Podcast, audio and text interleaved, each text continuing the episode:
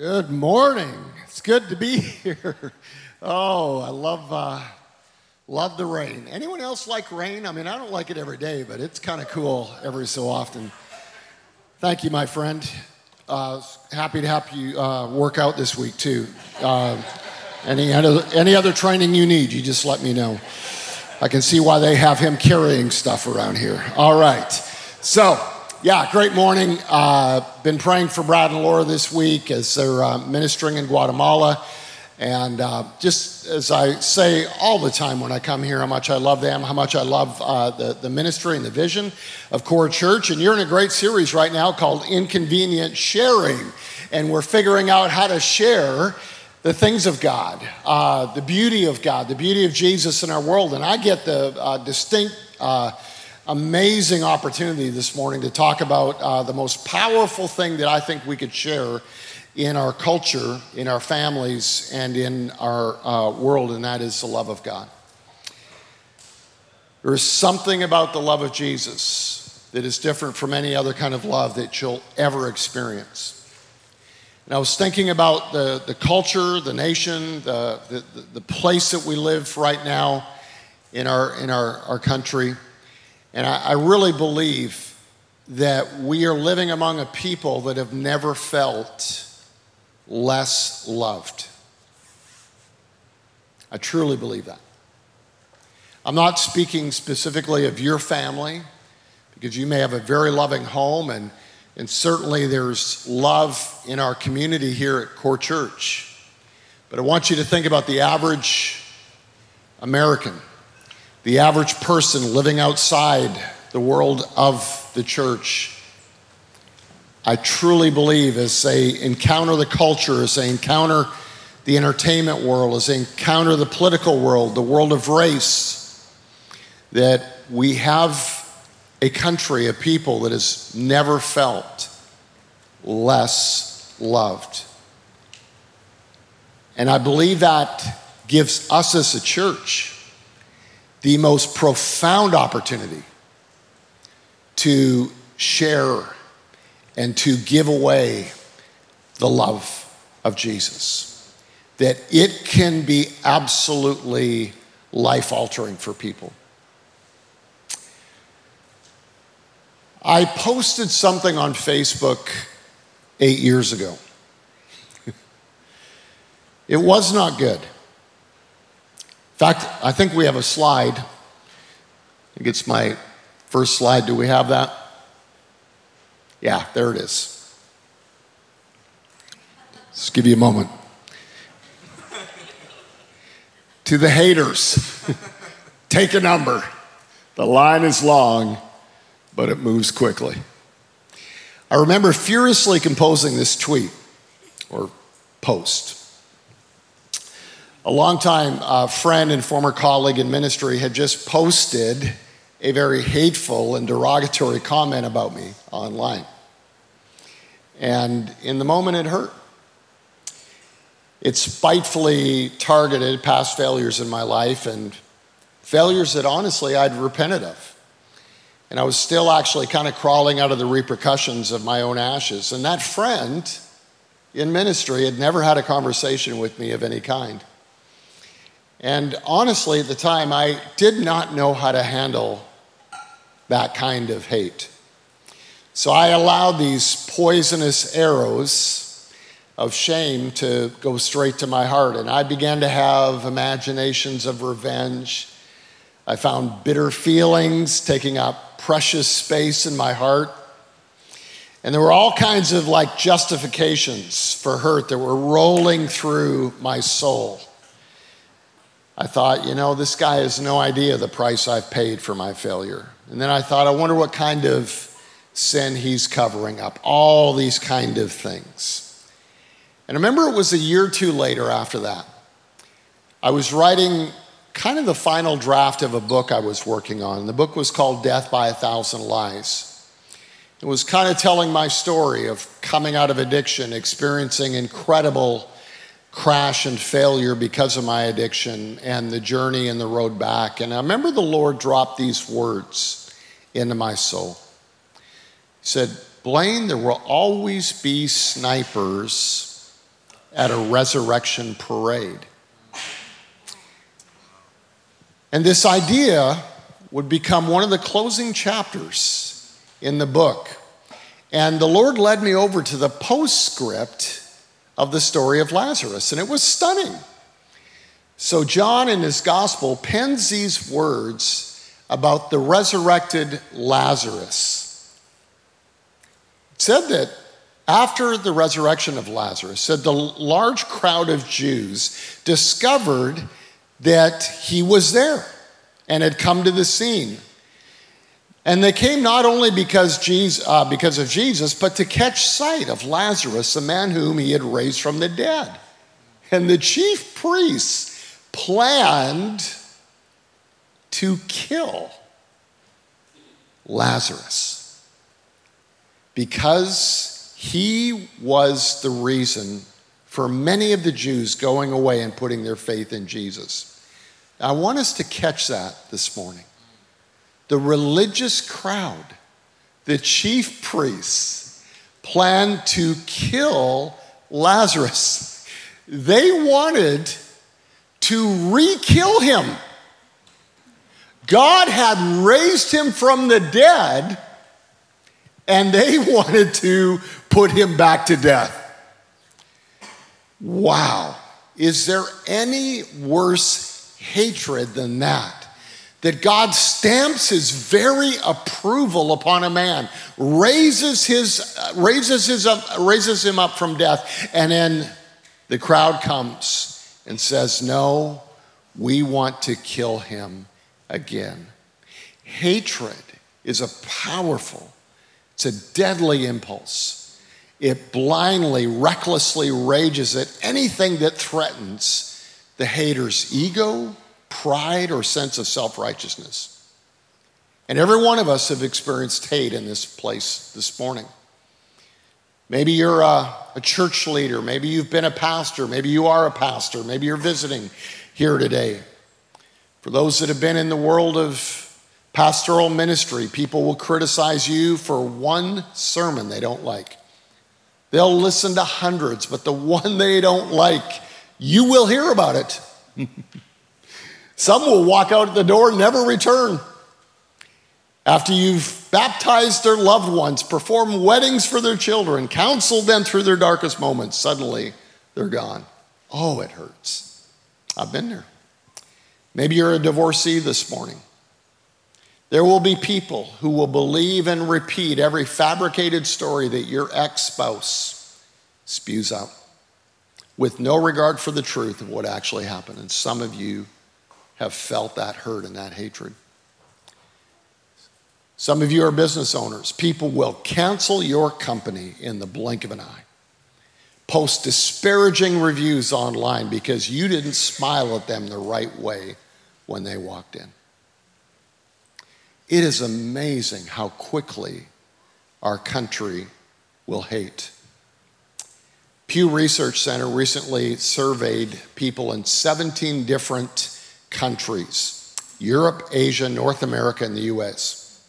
And they found of all of these 17 countries that the most divided country of all today is America. We have become a country that has fallen in love with hate. The Apostle John identifies the accuser of the brethren in his apocalyptic revelation, Revelation 12 9. And it's the devil. And he talks about how the enemy will come to bring accusations against our brothers and sisters. And you're going to feel those from time to time. There's going to be hatred in your world. And how do we handle that? How do we deal with hate? Because we could talk about love this morning, and we could say, well, man, let's just go love one another. And, you know, that's great, but love really doesn't show up until there's hatred in the mix. We don't really know if something's love until that love is truly challenged. And so, as I was kind of processing this love and hatred issue eight years ago, the Lord came to my rescue with five things. I really didn't know you know, what they all were at the time, but I, as I kind of reflected, I wrote down five things that changed my view of hate and love. And the first thing that happened is I, I read the greatest sermon ever. And uh, it's such a powerful sermon. And it's one of the shortest sermons ever, which is awesome. 17 minutes. I, I, I read it several times and I actually timed it as I read it. 17 minutes, 1,032 words, three chapters in the scripture Matthew 5, 6, and 7. We call it the Sermon on the Mount. And I remember reading this, and I gotta be honest, for years I avoided this sermon. I'd kind of skipped through it, and I'd kind of seen some of the passages, and I thought, man, this, this sermon really isn't for me. It's too hard. And when you think about this sermon, it's the very first time that God, through his son Jesus, spoke to humankind going all the way back to the Garden of Eden. I mean, he had spoken through commandments brought down from a mountain, through burning bushes, through donkeys, different ways, cloud by day, fire by night. There were different ways God communicated, but this was the first time, face to face, that we see Jesus speaking as God to us. And the, the, the real theme of the, the message as you go through the Sermon on the Mount is basically this that love triumphs over the law. He entered into a Jewish culture that revered the law, that loved the law, that tried to keep the law, that killed people that broke the law. And Jesus brought this message that love triumphs over the law, not to abolish the law, not to take laws away or not to kind of wink at sin, but rather to show the power of how love could help us to actually fulfill the law of God. If there was a title for Jesus' message, I think he would have called it this. He would have called it the You've Heard It Said sermon.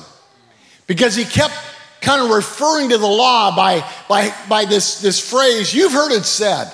And then he'd quote something from the law, but then he would add something to it. Remember reading when he said, You've heard it said, You shall not murder.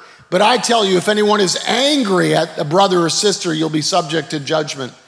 And then he said, You've heard it said, an eye for an eye, a tooth for a tooth. But I tell you, resist not the evil person or the one who slaps you on the right cheek. He says, Turn to the other one. Says, Slap this one too.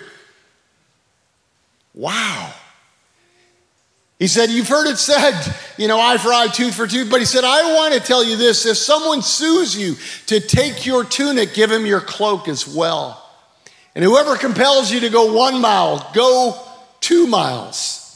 Then he says again, you've heard it said, you shall love your enemy and or love your neighbor, hate your enemy, but I say love your enemies. Bless those who curse you, do good to those who hate you. Pray for those who despitefully use you and persecute you. Wow. This is radical love. I mean, this is loving people who are out to get us. And, and he's really telling us this is the love that will change the world. This is the kind of love that will change a culture, change a people, change a city. And the early church, friends, embraced this love. They actually began to buy into this idea that they could love their enemies. They actually began to buy into this idea that, man, yes, I'm going to go the extra mile for somebody. And so here's this early church, you know, started with 120 on the day of Pentecost, and God fills them with the Spirit, and they go out and they begin to preach. And everyone in the world in that day looked at the early church, these, these radical Christians, as a cult. They thought they're weird, they're crazy, they believe in a guy that died and they say he rose from the dead, but you know, where is he now? No one can really find him. So they're weird. But you know what they did? They got a great marketing campaign. They bought all kinds of advertising. They got billboards, radio stations, TV channels. They got Facebook ads and they changed the world, right? You know what they did? They went into their world and they loved the world like a world had never been loved. plagues would come into cities in that time in Rome and other parts of the world. And without any kind of medical attention or medical abilities that we have today, these plagues would come, and this is how they would respond.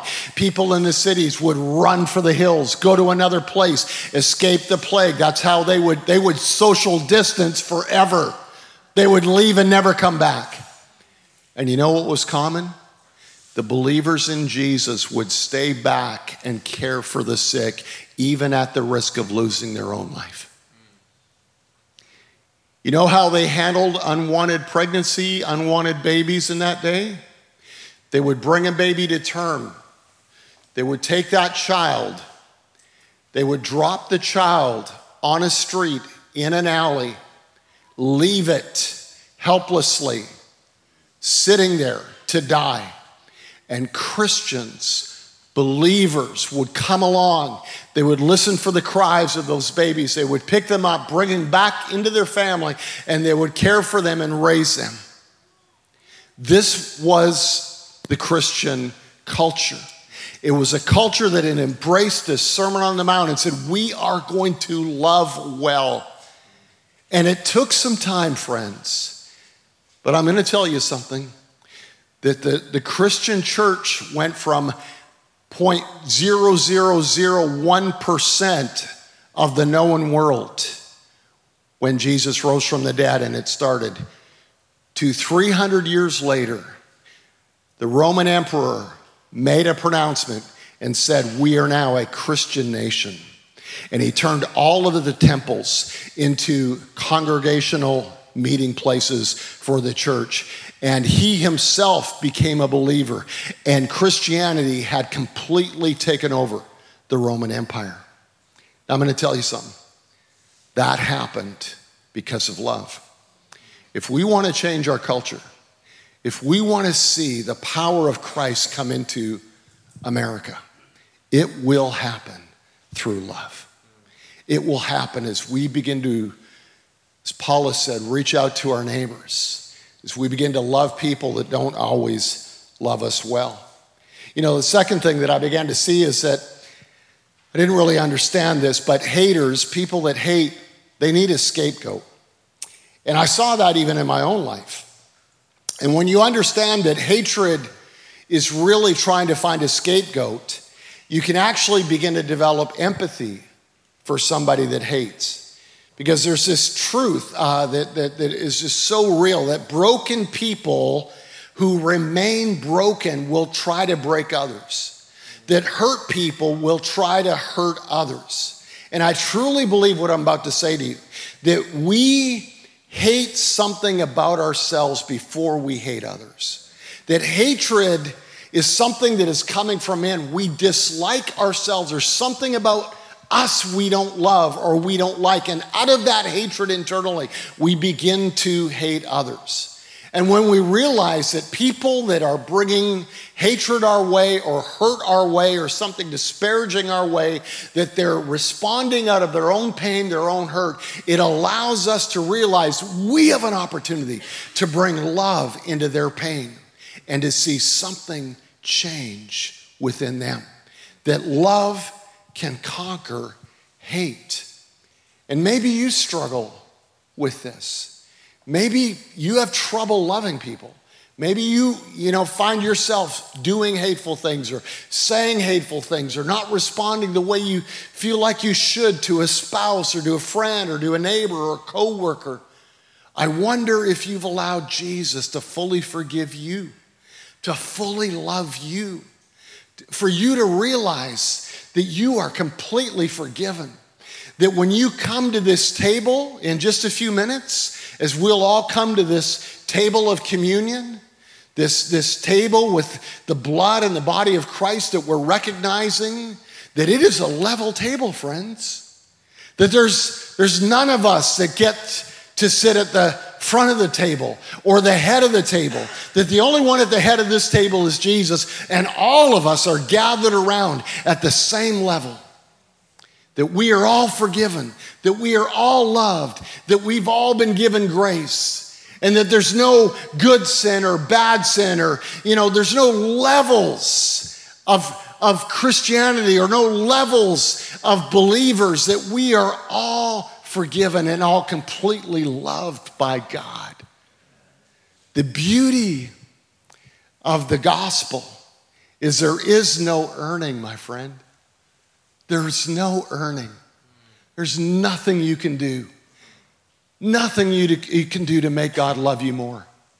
And you know what? There's no sin you can commit to make God love you any less.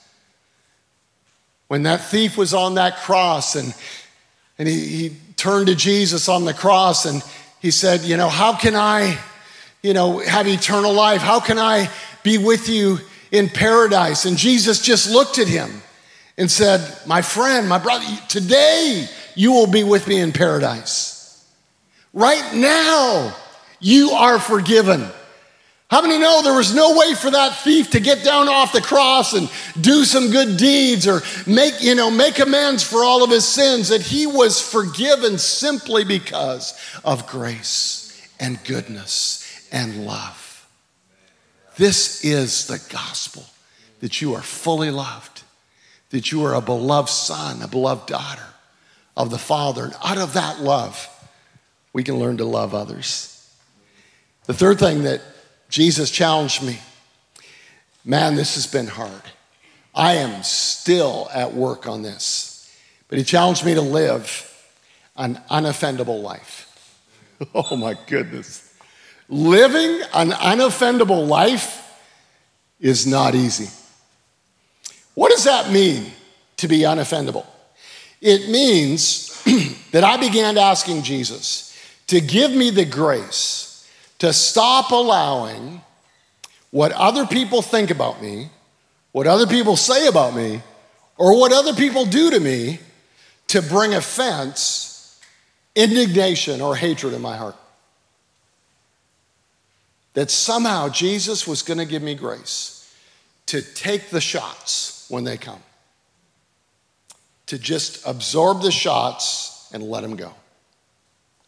That, the, the best way I could describe it was like, Lord, make me a, a, uh, a piece of soap that when the enemy tries to grab me and hold on to me, that when hatred tries to grab me and hold on to me, that I just keep slipping out of the hands of that hatred and that indignation. That I could live a life that doesn't take the offense, that doesn't hold on to the offense it doesn't mean that I'm a sucker for punishment, that I just keep going back to be reoffended again and again and again, or re-hurt again and again and again. If you're in an abusive relationship, I'm not saying to stay and to suffer in and through that abuse.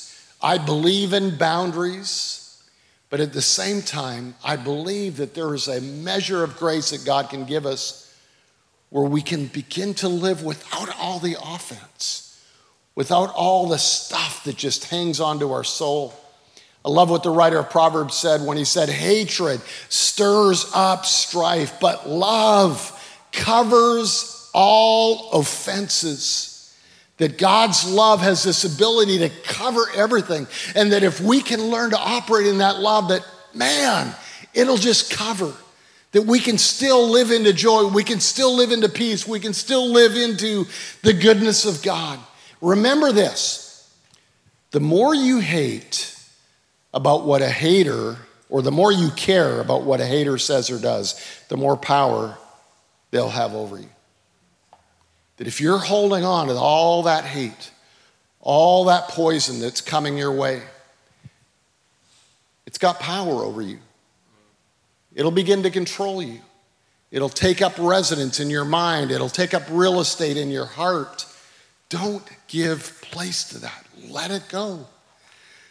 Brant Hansen, he wrote a book called Unoffendable. I love this quote. It's, it's a challenging one, but it's good. He said, Quit trying to parent the whole world. wow. Isn't that us? You know, when Facebook came out, I loved Facebook. I mean, when it came out, it was the greatest invention that anyone had ever come up with because we're all just sharing and meeting people and people we haven't heard from and old high school friends, and we're able to keep up. Oh, you know, they got a new job, or, you know, they had a son, or, you know, uh, just all, all, all the beauty in the world was coming out in the first year or two of Facebook. And then it happened. It turned. And it became everybody's, not everybody's, but a lot of people's pulpit. I'm going to tell you the way it is. I'm going to tell you what to do. I'm going to tell you how wrong you are and how right I am.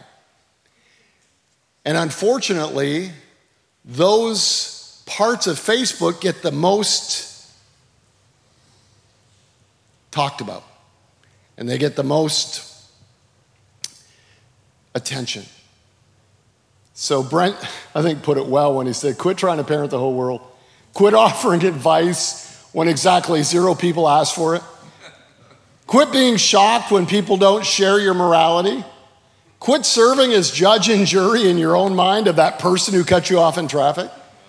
Quit thinking you need to discern what others' motives are. And quit rehearsing in your mind what that other person did to you. Good advice. Here's number four judge thyself. One of the greatest reasons I love to pray the Lord's Prayer each day is found in this one particular line Forgive us our trespasses as we forgive those who trespass against us. I pray that prayer every day. And I always come to that part and I'm like, okay, Forgive us our trespasses as we forgive those who trespass against us. And the implication there is that I have probably sinned today. Jesus wrote this prayer, Jesus shared this prayer, Jesus told us to pray this prayer. And what he was saying was before we start thinking about the trespasses of others, let's go to forgiveness in our own life. Where have I crossed boundaries? Where have I crossed a line? Lord, forgive me. Humbly forgive me. When we recognize our own sin and our own brokenness and our own failures, it becomes so much easier to forgive others. I love the Amplified translation of Paul's admonition to the Galatians in chapter 6. He says, But each one of us must carefully scrutinize his own work examining his actions, his attitudes, and behavior. And then we can have the personal satisfaction and the inner joy of doing something commendable without comparing himself to another. That we, we must become scrutinizers of our own life, our own work. And finally, number five. I know you get afraid of five point sermons, but this one went pretty quick. Come on. Come on, somebody. oh, I love this. Be both quick and slow. Be both quick and slow. Look what James said. James chapter 1, verse 19. He said, Know this, my beloved brothers. Let every person be quick to hear, slow to speak, slow to anger, for the anger of man does not produce the righteousness of God. Hmm quick to hear.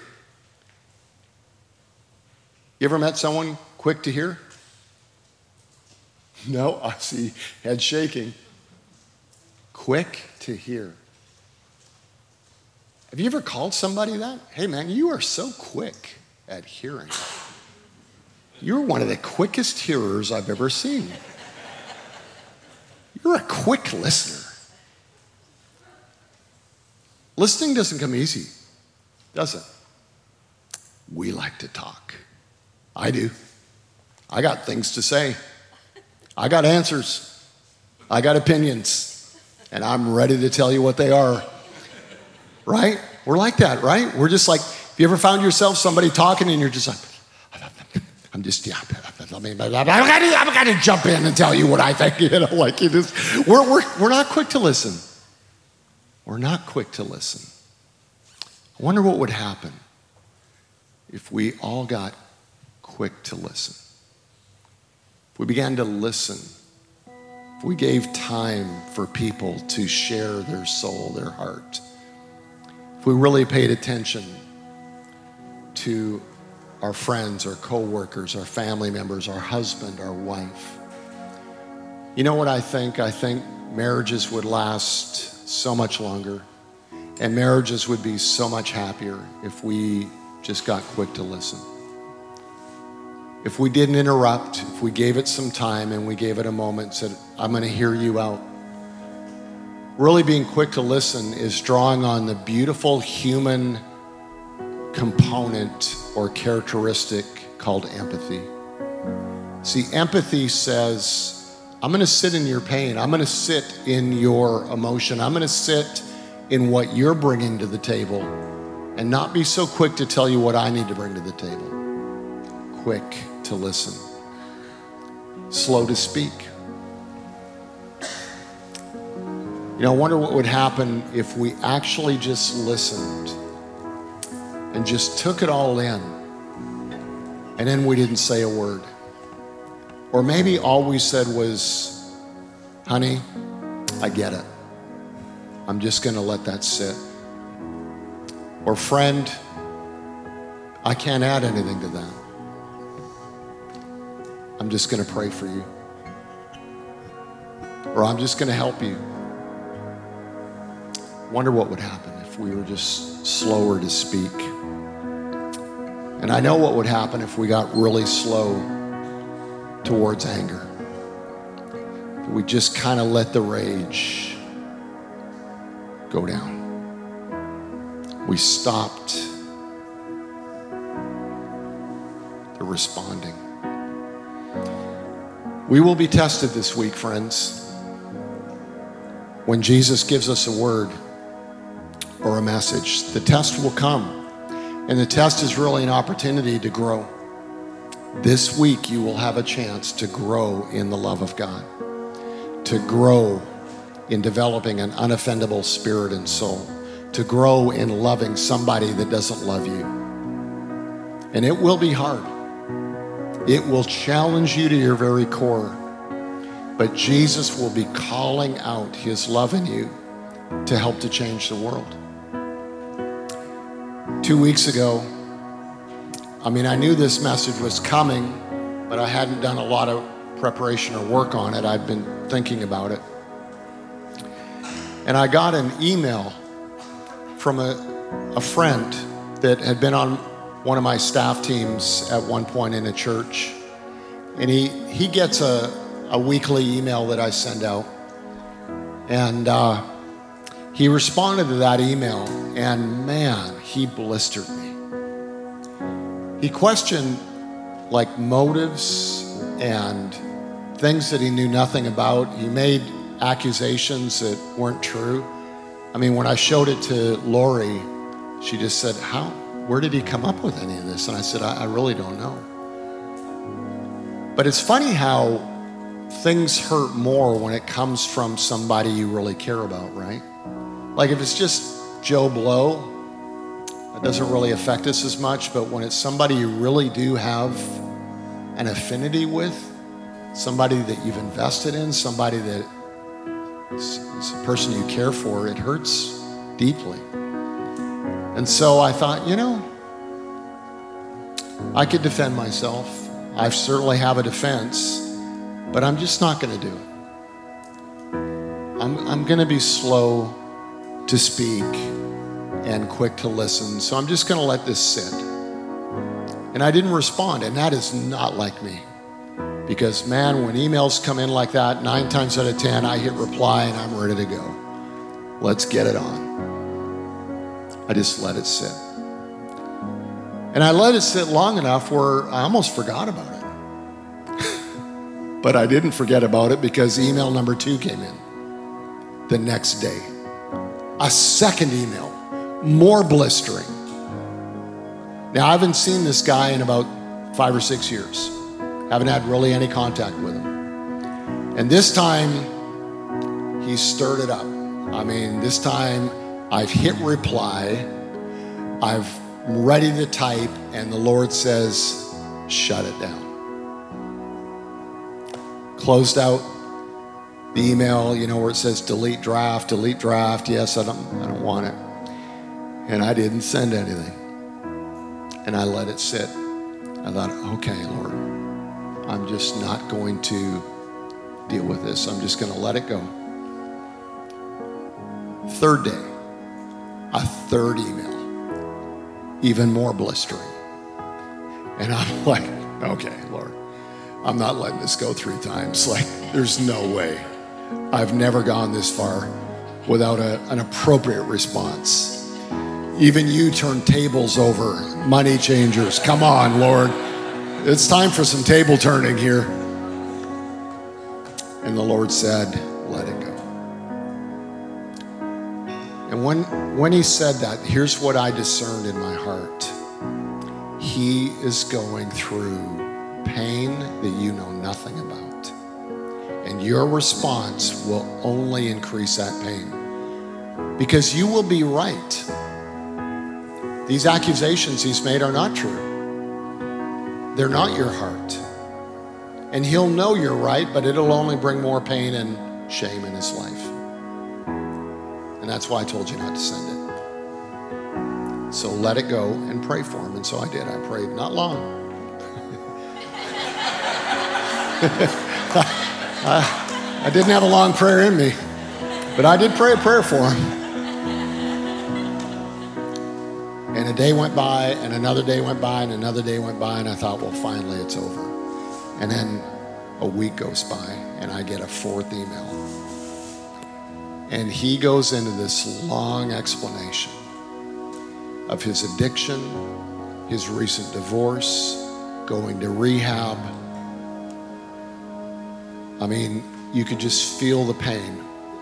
And he humbly just said, Blaine, pray for me. I'm so sorry for responding the way I did. I just was so angry at you because I saw how you've come out of your addiction and I was living in my own. And I just wanted to find any way to discredit what God had done in your life because of the pain I was feeling in my own. And he said, I would love, love, love for you to pray for me as I go to rehab. And uh, right after that, I sent him a long email back and uh, put a lot of prayer and thought into it. And, and of course, he responded back, but then his brother, who I'm friends with, sent me a text and said, Blaine, I can't tell you how much I appreciate the way you responded to Ken. It has totally changed his soul and his outlook on Christians. Friends, we don't realize what love can do. Love can heal a world around us. Love can set others on a fresh new course in our home, in our church, in our neighborhood, in our workplace, and even on Facebook. Maybe there's some love that we can put out into the world this week. In fact, not just maybe, there is. So let's do this. Stand to your feet if you would. We're going to, just a few minutes, we're going to come and encounter the greatest love that we could ever encounter a body and blood that was shed for us and that died for us in Christ. Let's prepare our heart for that because in coming, we're going to receive love. We're going to acknowledge the love of Jesus. We're going to acknowledge that we can't give something we don't possess. And that as saints, as brothers and sisters coming to this table, that we're coming to receive forgiveness. We're coming to receive grace. We're coming to receive the love of the Father so that we can truly give it away. And if you're here this morning and you've never encountered God's love, maybe you're not sure if Jesus is Lord of your life. I want his heads are bowed just for a moment. I want to just pray for you. Father, for those that are here today and aren't sure about where they stand with you, I pray, God, as they reach out to you in this moment, that you would come and that you would make yourself real to them. That as they whisper a prayer and come to this table, that they would fully acknowledge you and fully receive all that you want to be in their life. That Jesus, you would be Lord. And I pray, God, as we encounter this week, that you would show us where love can be given, where love can be showed. That, Lord, you'd help us to turn from a culture of hate and to embrace the love of Christ and to dare to give it away to a world that is searching to be loved. We pray this all in Jesus' name.